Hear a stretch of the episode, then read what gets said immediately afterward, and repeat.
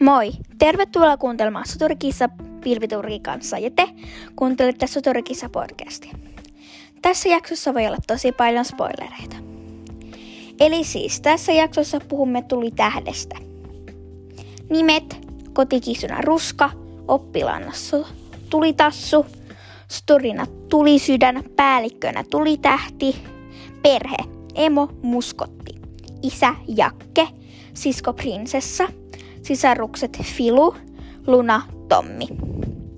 Siskopuoli Rabi, velipuolet Ruoska ja Soks. Kumppani Hiekkamyrsky, tyttäret Lehtilampi ja Oravaliito. Mestarit Leijonamieli, Tiikeritähti ja Sinitähti. Oppilaat Tuhkamarja, Saniaisturkki, Pilvihäntä, Patukkatähti, Kirsikkähäntä. Nyt tulee tietoa tulitähden ulkonäöltä. Tulitähti on iso solakka, kellanpunainen ko- raidallinen kolli, jolla on liikeverinen, kiltävä, paksut ja taistelujen arpeutuma turkki. Vaalean oranssi vatsaturkki arpi kyljessä ja pitkä häntä. Hänellä on kirkkaat, smaragdin vihreät silmät sekä suuret korvat, josta toinen on repeytynyt. Kuolin syy, taisteluvammat.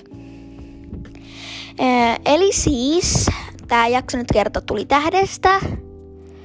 Mä niin osaa tehdä niinku pitkiä jaksoja. Toivotti niinku lähettää mulle vaikka tahon... Laittakaa mulle niinku ideoita, mitä mä voisin tehdä. Mä nyt äänitän tätä puhelimen kautta, eli tää voi olla kuulostaa aika oudolta.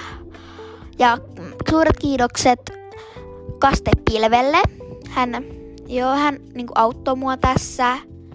Ja hän auttoi niin kuin mua aloittaa sillä siis henkisesti. Koska mä en olisi niin kuin itse niin kuin uskaltanut tehdä tällaista.